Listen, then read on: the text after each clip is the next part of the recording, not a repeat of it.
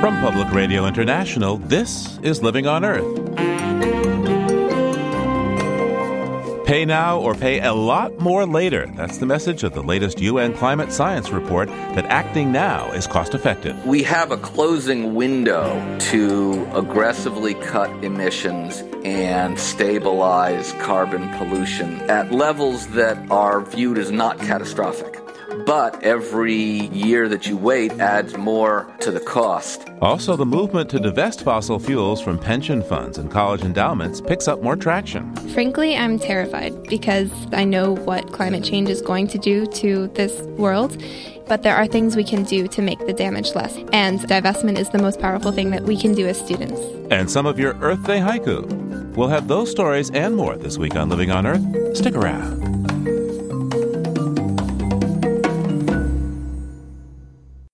Funding for Living on Earth comes from Stonyfield Farm, makers of organic yogurt, smoothies, and more.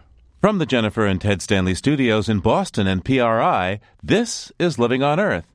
I'm Steve Curwood. Urgent action now or a king's ransom later. That's the word from the Intergovernmental Panel on Climate Change. As part of the latest assessment, IPCC scientists did the math of the cost and benefits of cutting greenhouse gas emissions quickly and deeply. They found that stalling on action now will only raise the price to deal with the inevitable rising seas, drought, and climate forced migrations. We asked former Assistant Energy Secretary Joe Romm to weigh in on the report's recommendations. He's an author, physicist, and climate expert who heads the blog Climate Progress. Welcome to Living on Earth, Joe. Thanks for having me. How much has the public perception changed about climate since you were Assistant Secretary for Energy? Oh, well, that was back in the mid 1990s. And I think the general awareness is considerably higher, both about the impacts of climate change and the solutions. And I think, in particular, the kind of off the charts extreme weather of the last three years has clearly uh, influenced a lot of people and made them realize that climate change is right here, right now. Joe, how fair is it to say that the IPCC report claims that we're headed for economic disaster if we don't act quickly and strongly? Some folks say that it just costs too much in the economy to do the kind of things that are being recommended.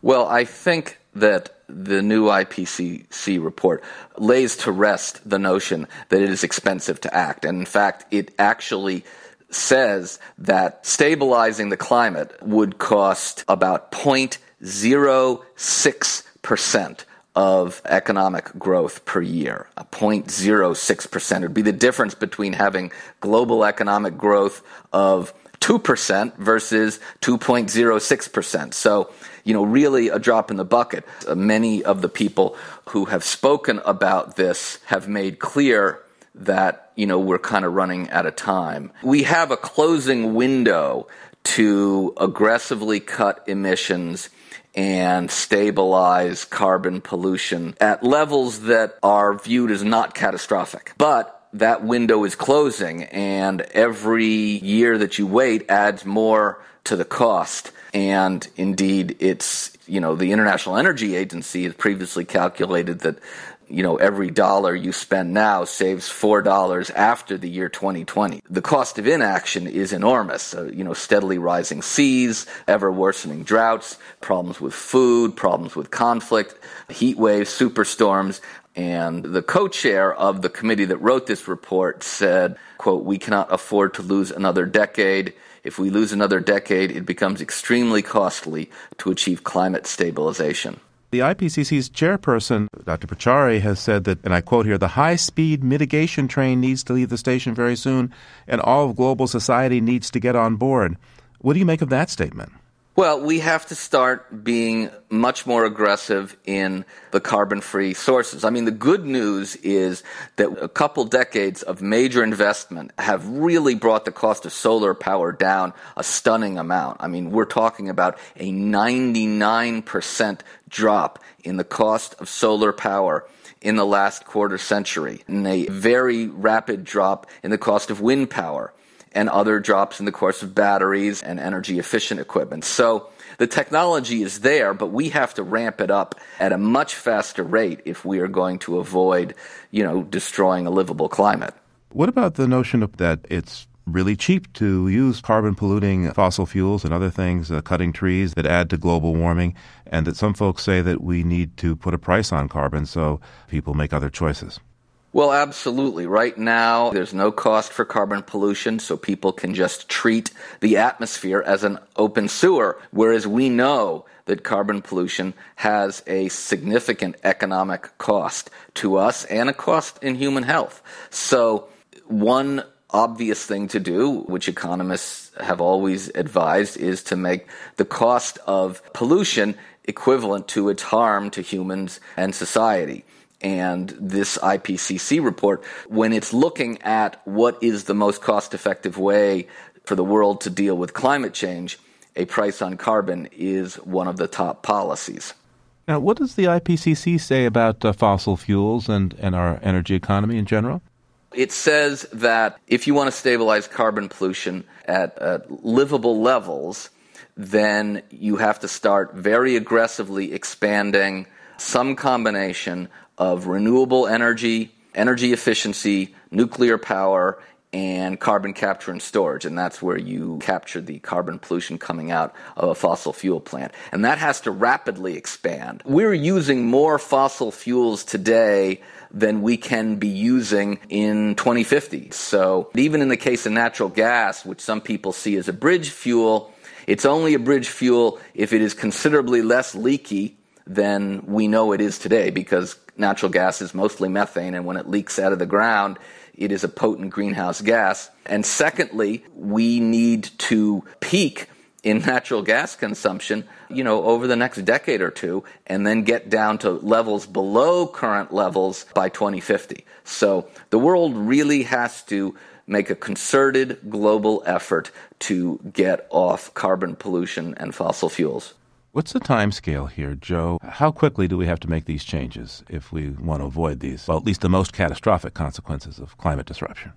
The IPCC warns that there are various tipping points that will, once they're crossed, become very hard, if not impossible, to come back to. At some point, you have triggered a rate of sea level rise that really can't be reversed. Uh, the same for changes in temperature rises. And one of the biggest concerns raised in the first report was that you would trigger a defrosting of the permafrost in the Arctic region, Siberia and Canada and Alaska. And if it starts to defrost, then it emits carbon, both in the form of carbon dioxide and methane, which is even more potent greenhouse gas. So there is a great concern that we are approaching these thresholds and tipping points. And, you know, these are not the kind of risk you would ever take in your personal life if you could avoid them at a low cost. And, you know, we know that we can avoid them at a low cost. But it does mean this is the decade we have to act. What do you make of the IPCC's recommendation in this report that involves the burning of biomass in conjunction with carbon capture and sequestration? Uh, first, tell me what that process is, and, and then tell me how effective you think it might be.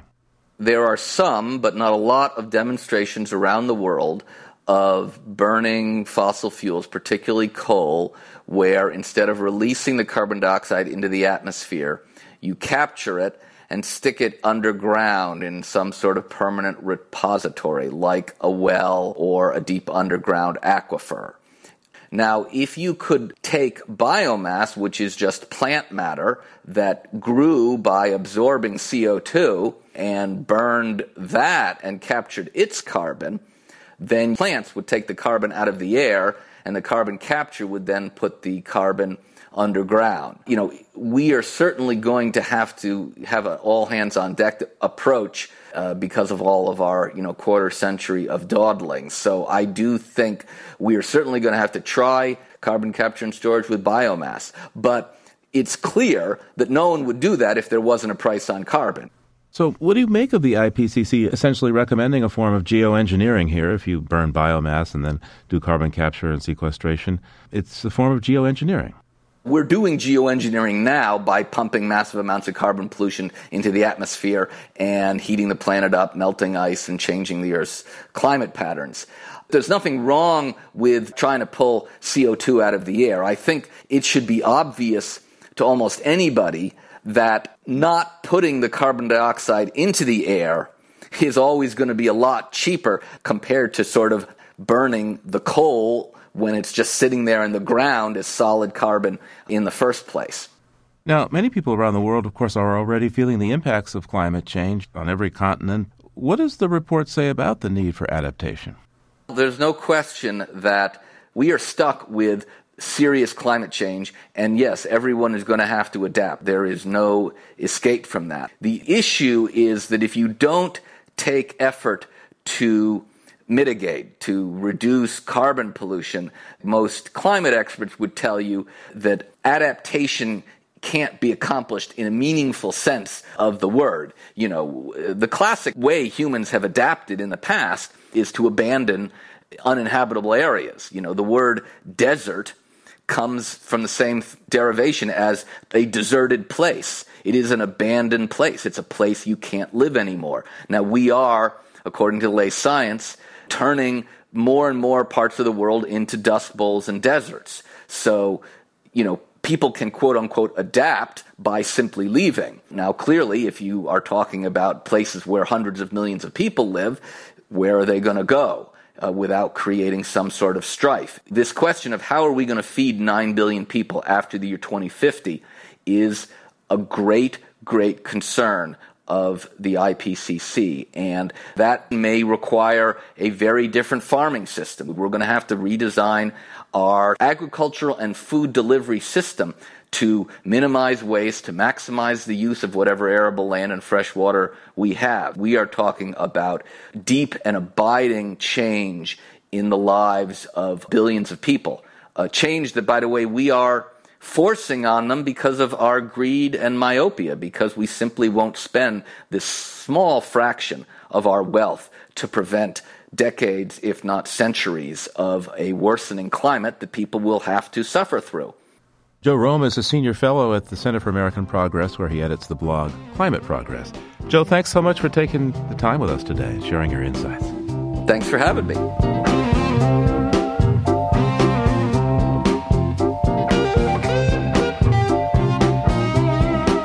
Coming up, retired teachers, university professors, and students team up to promote political and fiscal action to fight global weirding. Keep listening to Living on Earth. It's Living on Earth. I'm Steve Curwood. The IPCC report says that to preserve a livable planet, we can't afford to burn all the fossil fuel reserves that companies have on their books. Investments in fossil fuels have been highly profitable, but company valuation is based on those reserves, and some warn that's increasingly risky. And a growing movement is calling for institutions and individuals to divest of those stocks for both moral and financial reasons. Divestment has been a powerful weapon before. It helped end apartheid in South Africa. In Massachusetts, the call for divestment is echoing both in the State House and at America's richest university, Harvard. Living on Earth, Bobby Bascomb has our story. Some hundred protesters are standing in front of the gold dome of the Massachusetts State House. They carry signs that read Climate Justice Now and Break Up with Fossil Fuels. But these aren't your usual climate activists. They're all retired state employees.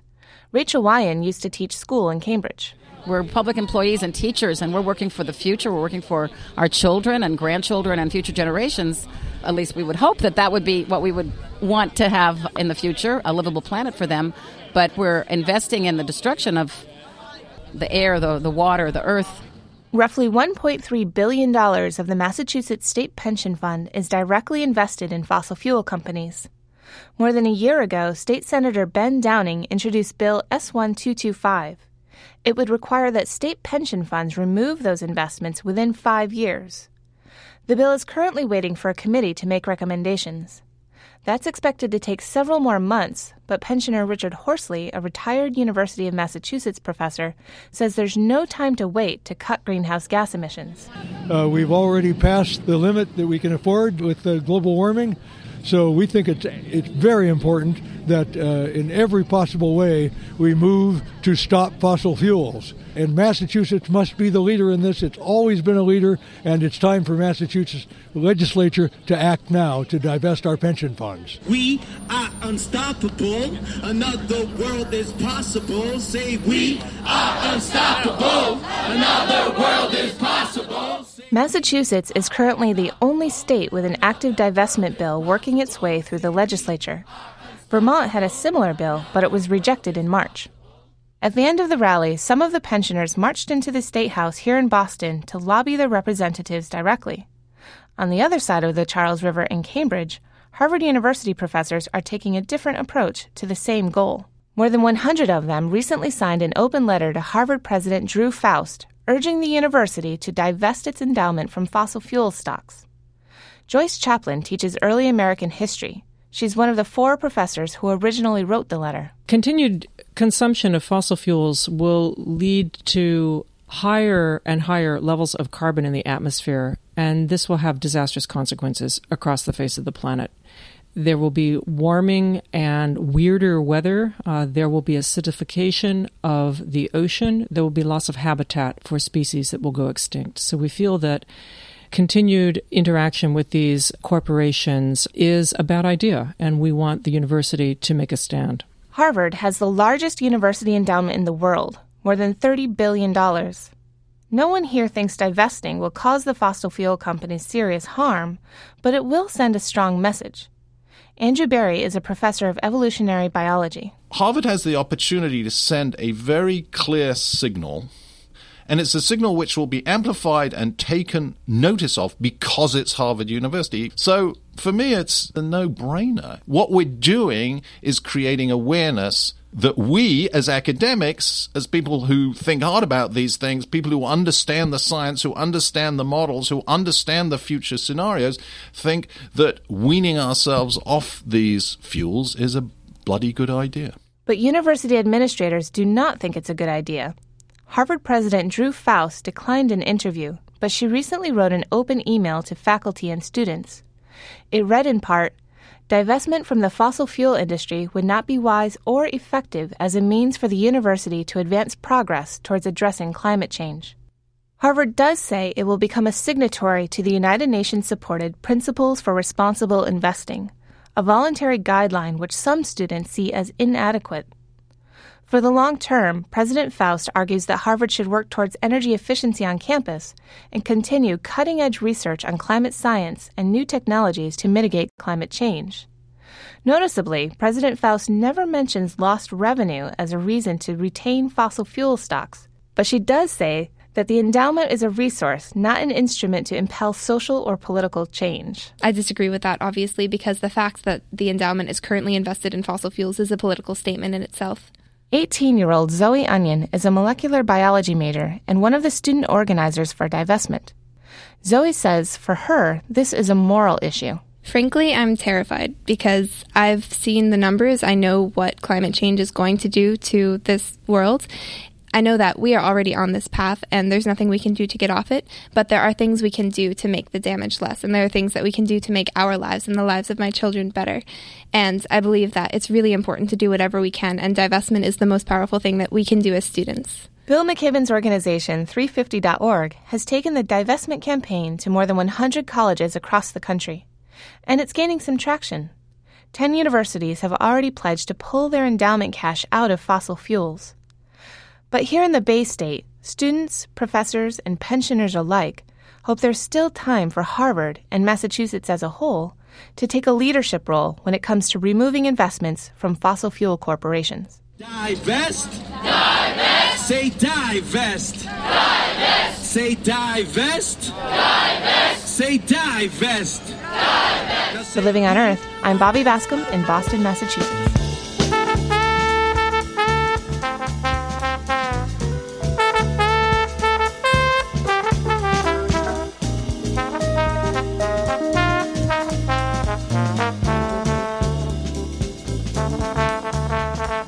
Check in on some of our past stories during April, Earth Month, to find out what's happened with them since, and this week we're going bananas. A decade ago, producer Bob Carty reported that the world's most successful fruit, the big yellow banana, is under threat and might even be at risk of disappearing within this decade. Well, there are still bananas aplenty on the store shelves, so that fate has been averted, but the threat remains. Here's Bob's documentary Will the Banana Split? In the Central American country of Honduras, the markets are full of bananas. And two things strike you right away. One is that the bananas on sale here are not the uniform and unblemished bananas we get in our northern supermarkets. Here, old men and young girls are selling bananas in all kinds of shapes and sizes. Filipino se llama. This is a Filipino. Ah. Este es, le decimos moroca. Moroca. Plátano? Plátano macho. So this is a plantain. What do you call these tiny little bananas? They're about a finger long. Dátiles. How many can you eat? ¿Cuántos pueden comer usted? Cinco. Five. And that's the other thing you notice here. People eat a lot of bananas.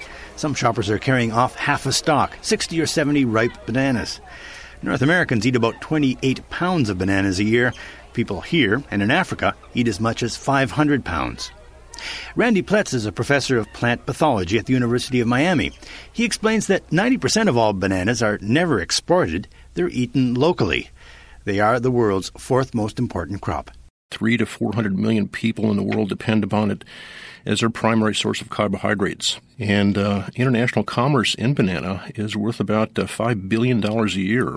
Which means a lot of people, a lot of nations, depend upon the banana tree. It's actually a herb. It's not a tree. You're kidding, a herb? Yes. In fact, there are bananas you know, up to maybe 15, 20 feet that are the world's largest herbs. It's really an ancient crop, 8,000, 9,000 years old. Now, what's also interesting is that the banana, which we usually associate with South America, is actually Asian.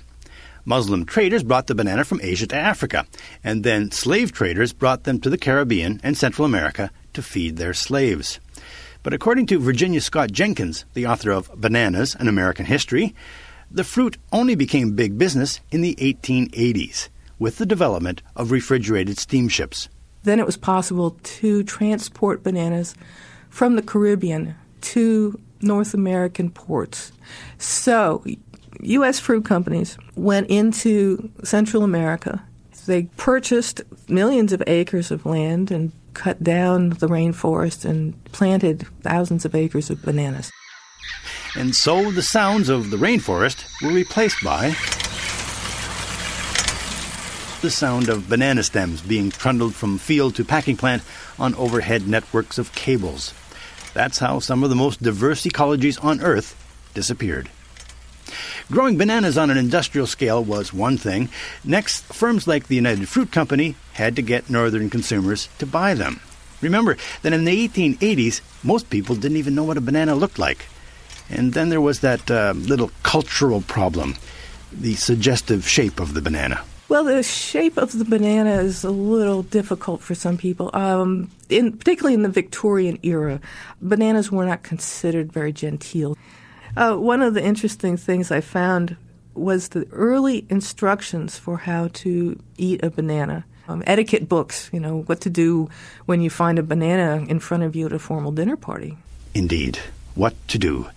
Well, readers of the 1888 edition of The Correct Thing in Good Society learned that the last thing you did was pick up a banana, pull back the skin, and bite off a piece, especially if you were a woman. No, the proper way to face the fruit, if you had to at all, was with a silver fruit knife and fork. The banana companies were able to overcome these cultural impediments, and they did it with aggressive marketing, extolling the virtues of the fruit and pricing it right they sold them as the cheapest fruit in the market. And that was a deliberate decision by the fruit companies to undersell local fruit.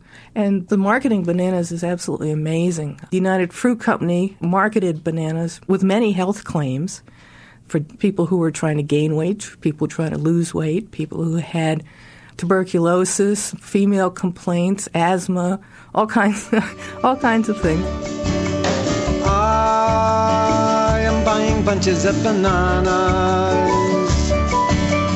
They are turning yellow in the sun. The marketing campaigns worked. By the early 1900s, bananas were everywhere, even showing up in popular culture, especially in songs.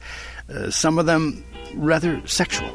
Let me put my banana in your fruit basket, and I'll be satisfied and some of them just kind of silly. My wife left town with a banana, my baby slipping away.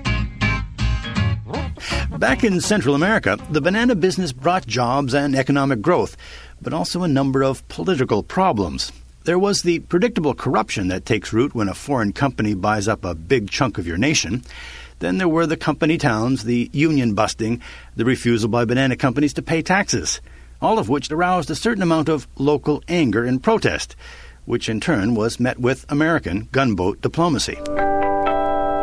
Down to the banana republics, down to the tropical sun, come the expatriated Americans, expecting to have some fun. In the early decades of the 20th century, U.S. Marines occupied Honduras five times, Panama four times, Nicaragua twice, to say nothing of other kinds of interventions in El Salvador, the Dominican Republic, Cuba, and Guatemala. And decade after decade, banana production kept rising. But another problem was developing. Diseases kept killing banana plants. Randy Ploetz says the problem was the kind of banana they were growing. Big Mike, uh, Gros Michel. A really excellent banana produced very large bunches and very large fingers. Um, it could chop the entire bunch down and throw it in the back of a railroad car and take it off to a ship, so it didn't require any special handling. It's a really good banana. Six foot, seven foot, eight foot bunch. Oh, of course. How could I forget that? Yeah, now he was in, in fact, in that song, he's talking about Gros Michel. That was the banana that made uh, the Jamaican trade so successful.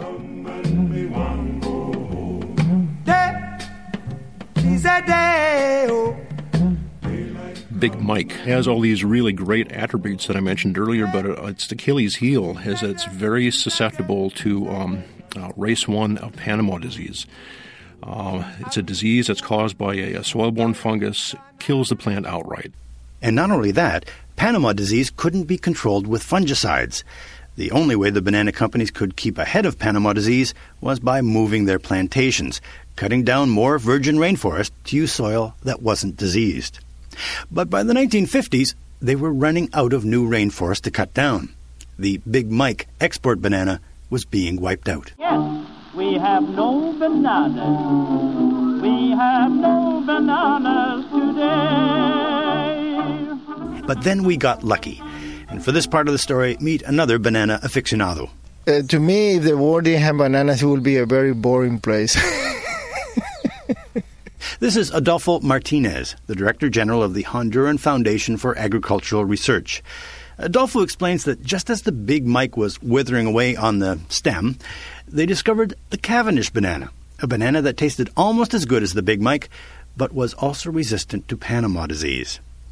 It was, however, a delicate fruit. It had to be shipped in protective boxes in plastic. And as Adolfo Martinez points out, it was very susceptible to another kind of banana disease called black sigatoka. And there's only one way to fight that. You have to use pesticides, uh, you have to use fungicides with Cavendish up to 50 times a year. That's about weekly. So, so the so cost of that is?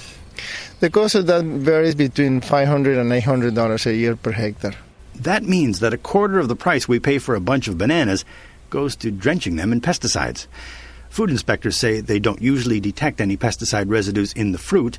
The real impact of pesticides is on the health of banana workers and on the environment. Back now to banana history, where along came, you guessed it, another problem. Yet a new disease appeared just a couple of years ago.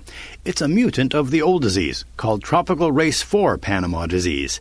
It's now present in Indonesia, Taiwan, and Pakistan, perhaps elsewhere. And with global trade and travel, experts say it will inevitably get to this hemisphere. It will be a disaster, and it will wipe out completely the Cavendish production that we have today. Yes, we have no bananas. Bananas in Scranton, PA. What can be done about this looming disaster? Banana companies could try to develop a fungicide that works on this disease. Experts say that would be costly, and it would mean using a lot of fungicide, which wouldn't make consumers or banana workers or the environment very happy. Other experts are promoting a high tech solution, genetically engineering the banana for resistance to diseases. Professor Randy Ploetz says there are institutes and companies actually working on this, trying to decode the banana's DNA. Genetic engineering offers the glimmer of hope that you would be able to um, produce a banana like Cavendish that has only one thing changed disease resistance.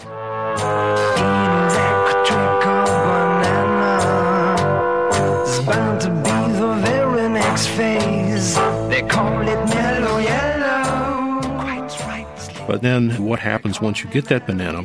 I know people in uh, uh, Europe really uh, are strongly opposed to that type of product. So you'd lose a, a major market uh, if you had that type of banana. Then there's the possibility of creating a new banana by traditional breeding methods, mating one kind of banana with another kind to get disease resistance plus good taste. The problem here has to do with sex, or more precisely, the lack of it. Bananas can produce fruit without pollination.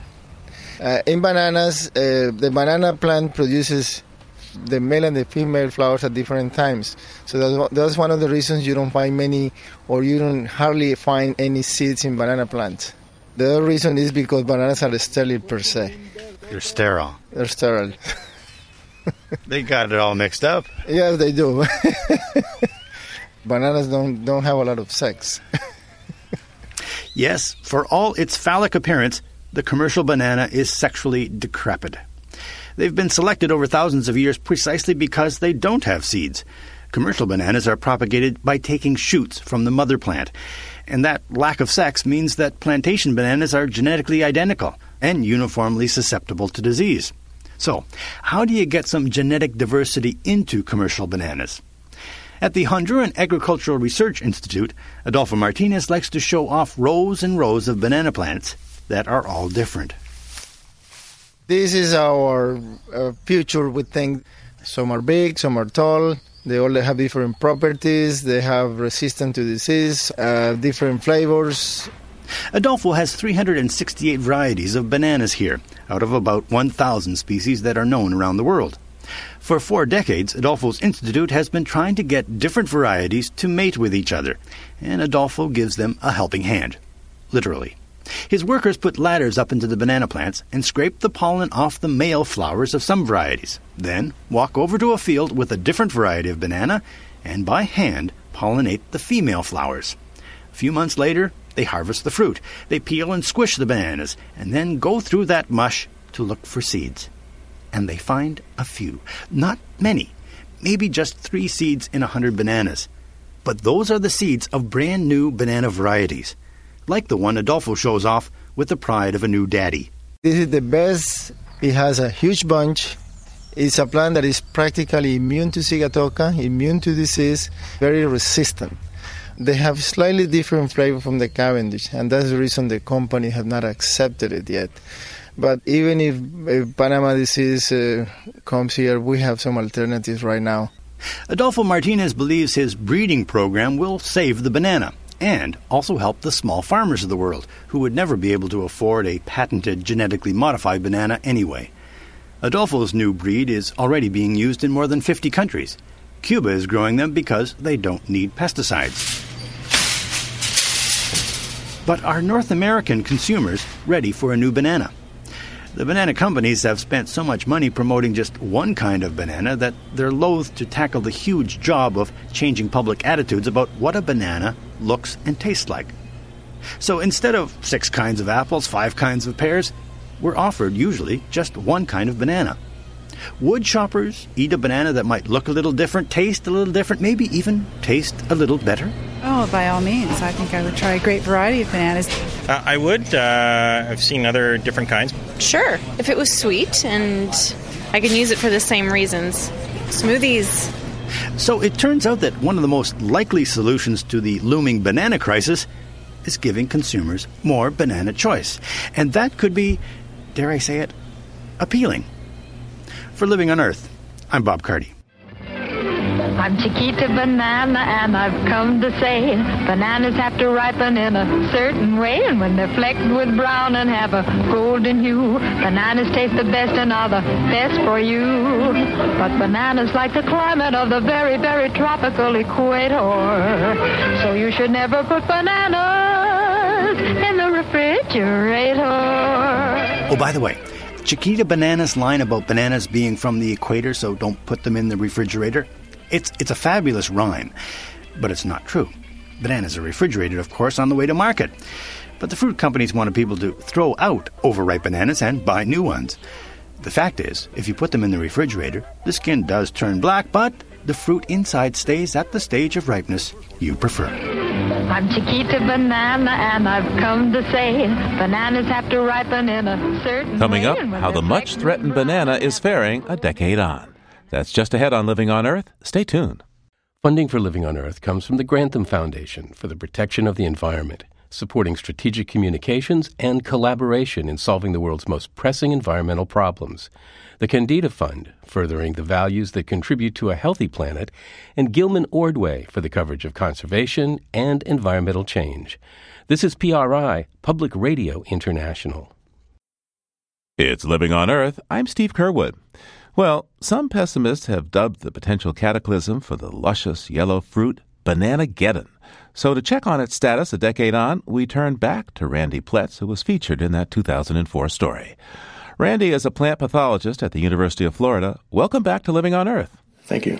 Professor Ploetz, did Banana Geddon happen? Has the tropical race 4 Panama disease made it out of Asia and into Latin America? In Latin America, we don't know yet. It certainly has made it to the Middle East. There are at least two locations in the Middle East Jordan and Oman. Also in Mozambique recently, there was a, an export plantation of Cavendish there established by some Norwegian investors. But uh, we don't know whether it's uh, made its way to Latin America yet. Time will tell. But uh, the way this thing has moved from Southeast Asia to the Middle East and Africa recently has us believing that it is possible that it can make that next transcontinental jump and go from those areas to the Americas. Jordan, Mozambique, these aren't exactly next door. How does the disease get there? Yeah, that's one thing we're concerned about. We've always known how this thing moves, and it's traditionally in banana seed pieces is the easiest way for this thing to move great distances. We know from past work on this with Race 1 in the Americas a long time ago that uh, movement in soil and on farm equipment in water, once this pathogen gets into a drainage basin and that water from a river or a lake is used to irrigate a banana, very effective way then to uh, re-inoculate that crop every time you irrigate the crop. So that's we that's well understood. In this situation, from what we know, it's uh, possible that uh, the pathogen has moved on workers' clothing or shoes or by some other means to those areas. And if it's that easy to move this thing great distances, it's then possible to move it from Africa and the Middle East to the Americas. So uh, that's our big concern. How containable is this disease if it were to show It's up? very difficult, very, very difficult. There are no examples of anyone uh, knowing how bad this disease is, identifying an initial outbreak and being able to restrict that outbreak to a given area. It's a real insidious, kind of a cryptic, hidden type of uh, pathogen that really doesn't rear its ugly head until it's widespread and causing a lot of damage. So it's very difficult to manage and there are no fungicides that'll manage it. There's no cultural practice that is known that can manage it. We're kind of stuck between a rock and a hard place on that one. Back when Bob Carty did this story for us in 2004, scientists were working on developing a genetically engineered Cavendish uh, banana that would resist this disease. So far, uh, how much luck are they having? Not much. This is a really difficult disease to come to grips with. The banana is a very, very difficult crop to improve, and unfortunately, there aren't a lot of scientists who are working on banana. I mean, it's t- very different than. Um, uh, maize or soybeans or wheat, where there are lots of scientists who are concerned about it. Uh, banana, a very important crop, but very few scientists who are uh, doing work to improve it.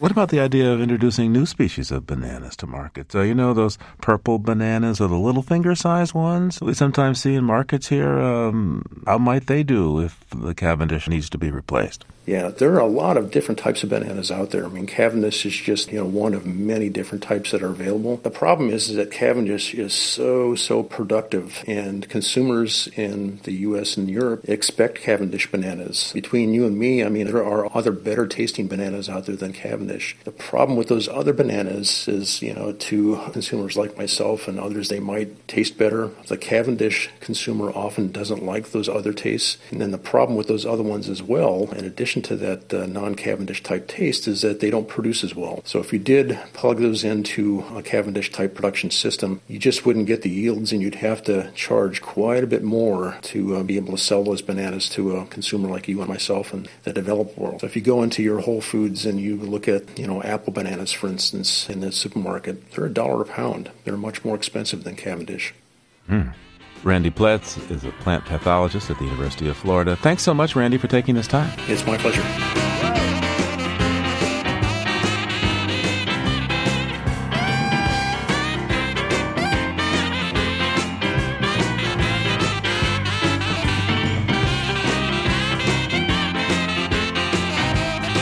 Time now to voyage beyond the headlines with Peter Dykstra.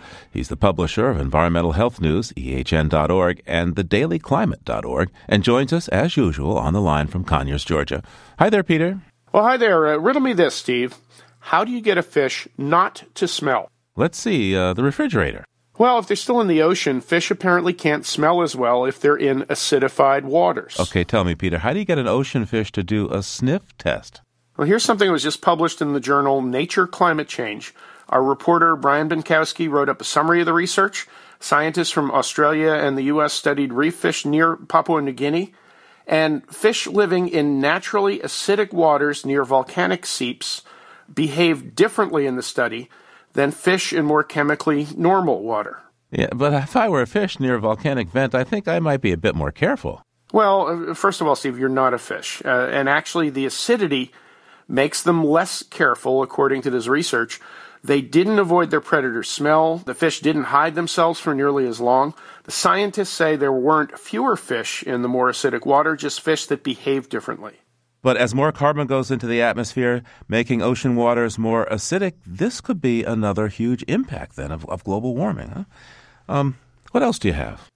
Well, well, you know, people concerned about climate change spend a lot of mental energy worrying about coal and oil and gas and other greenhouse gas producers. Nobody ever gets worked up about cows. Well, Steve, uh, that's why the Innovation Center for U.S. Dairy, and, and here I go in my best radio voice, is developing the cow of the future. Oh, get out. Uh, no, it's, it's for real. The Innovation Center is funded by the dairy industry. It partners with groups like the World Wildlife Fund, and one of their biggest projects is to reduce methane emissions from cows. Uh, of course, there are almost 90 million cows in the United States, and methane is a much more potent greenhouse gas than carbon dioxide. Uh, Peter, I think I know the answer to this, but why don't you give us the poop on cows and methane? Uh, well, I don't want to bring the FCC down on you for indelicate language, but let's just say that cows have tailpipes too and they burp and they poop and they're associated with farm equipments that uh, contribute their own emissions. The Innovation Center has a goal of reducing cows' carbon hoofprint by 25% in the next few years, partly by making dairy farming more efficient. But I see a little red flag here when you hear, quote, more efficient farming. It often means more factory farms, which have their own environmental baggage, and the cows don't much like them either. Yeah, uh, and you may be right that there's a huge contradiction there, but the industry says they're working on strategies to recover biogas from dairy farms, meaning from cows, instead of just releasing it. So we'll see what happens. All right, Peter, what do you got on the calendar for us this week? Well, I was thinking about one of the uh, insults that's often hurled at environmental advocates. So they're called Luddites. Uh, the problem here is uh, I'm not sure that many of the people involved in this, including the accusers, have any idea what the name Luddite means or where it comes from. You have the floor. Uh, let's journey back to about 1812. The Luddites were a group uh, mostly of artisans and craftsmen. Their skills were less needed as the Industrial Revolution uh, started up and mills began to take over their work. When the Luddites got mad, they attacked the mills, they burned and wrecked new machinery. But both the high and low point for the Luddite movement was 202 years ago this week. A thousand of them got together. They massed to destroy a mill but they were driven back by an even bigger group gathered to protect the mill, and in the battle, two Luddites died. And so, where does the name come from? It comes from Ned Ludd. There's a dispute whether or not uh, Ned Ludd really existed, but he ended up having thousands of followers. He was said to be a teenager, sometimes described as a dull witted teenager, he allegedly smashed a textile loom and started a movement. Dull witted Ned became known uh, eventually as King Lud or Captain Lud as the legend grew. And uh, oh, by the way, some of the stories say that he lived in Sherwood Forest in Nottingham. So he shared mythological turf with Robin Hood, huh? Yeah, and they both lived in a part of England that apparently had chronic law enforcement problems and lousy sheriffs. Anything else before you go, Peter? Uh, just want to give a shout out to uh, two environmental journalism colleagues, uh, Dan Fagin wrote a tremendous book called Toms River that uh, won the Pulitzer for nonfiction. Chris Hamby from the Center for Public Integrity did a great investigative series that also won a Pulitzer. He reported on coal miners and black lung disease. And congratulations to them both. Peter Dykstra is the publisher of Environmental Health News and thedailyclimate.org. Thanks so much for taking the time today, Pete. Thanks a lot, Steve. We'll talk to you soon. And there's more on these stories at loe.org.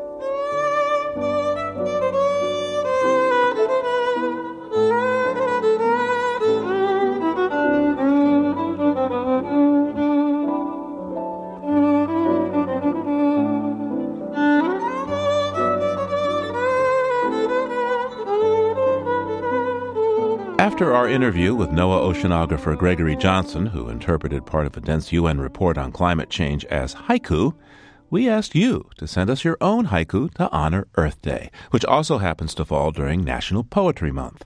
Many listeners responded to our call, although not all of your poems celebrated our lovely world.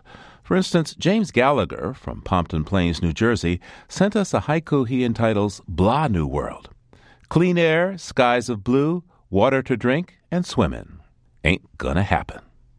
Most of our respondents were more upbeat, though, or thoughtful. Hi, I'm Gabrielle Boisramé. I'm a graduate student at UC Berkeley in California, and I study environmental engineering, specifically ecohydrology and water resources. So when I heard about this call for haikus about Earth Day, I thought about the way that I think about Earth systems a lot, which is water and lately in the news, there's been a lot of talk about water because of the drought, but a lot of the people that I work and go to school with, we think that water systems are important all the time, and people need to be talking about it not just when there's a crisis. And so that made me think of the following haiku A drought year is not the only time scientists should be listened to. And then there was this reply from a published poet, no less, paying homage to a 17th century master of the haiku form, Matsuo Basho. This is Red Slider. I'm a poet, and I'm calling from Sacramento. My Earth haiku is one that was inspired by a very famous poem by Basho about frog splashes, from which I was inspired to take my first line. And the poem itself reflects one of my convictions that our best and greatest hope for cleaning up the messes we've gotten our planet into lies with the children who are going to have to deal with it. I do hope they survive us. Anyway, here's my haiku. Waiting for frog splash, tadpoles swim through the ripples of children's voices. We have more and we'll play more next week. But not all of your poems obeyed the strict haiku form. Remember, it's three lines. The first line, five syllables, the second line, seven syllables, and the third line, five again. Any Earth Day topic that inspires you from spring flowers to climate worries to eco heroes, send your haiku on over. The address is comments at loe.org. Once again, comments at loe.org. Or you can use our postal address. It's P.O. Box 99007, Boston, Massachusetts 02199. Or read your poem aloud on our listener line at 800 218 9988. That's 800 218 9988. If you use the phone, be sure to record your name and a number where we can call you back.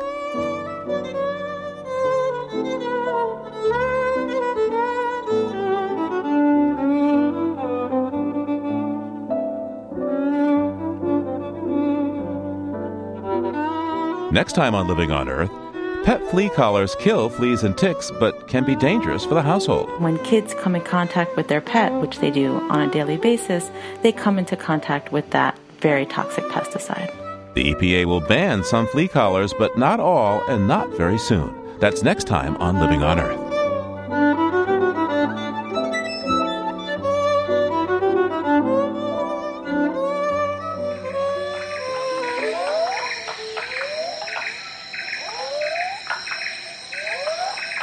We leave you this week with what some call the most beautiful sound in the world, but you can make up your own mind. Dusk by the Frog Pond captures the chorus in a swamp on the island of Borneo, recorded by Australian photographer and sound recordist Mark Anderson. The recording won a competition run by the UK SoundCloud company. So, the most beautiful sound in the world? You be the judge.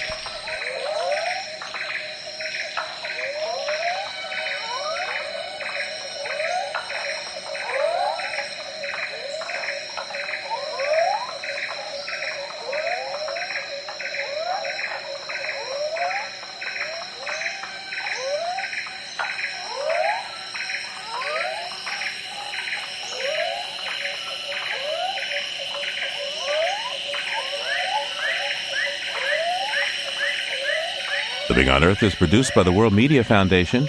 Naomi Arenberg, Clarissa Baker, Bobby Bascomb, Emmett Fitzgerald, Helen Palmer, Catalina Pierce Schmidt, Adelaide Chen, James Curwood, and Jennifer Marquis all helped to make our show.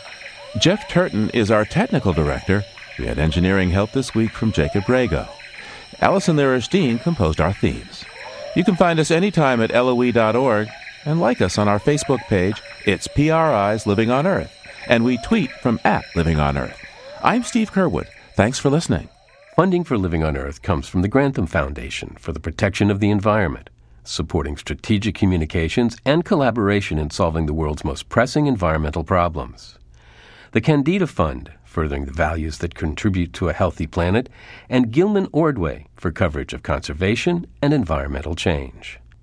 Living on Earth is also supported by a friend of the nation, where you can read such environmental writers as Wen Stephenson, Bill McKibben, Mark Hertsgaard, and others at thenation.com. This is PRI, Public Radio International. PRI, Public Radio International.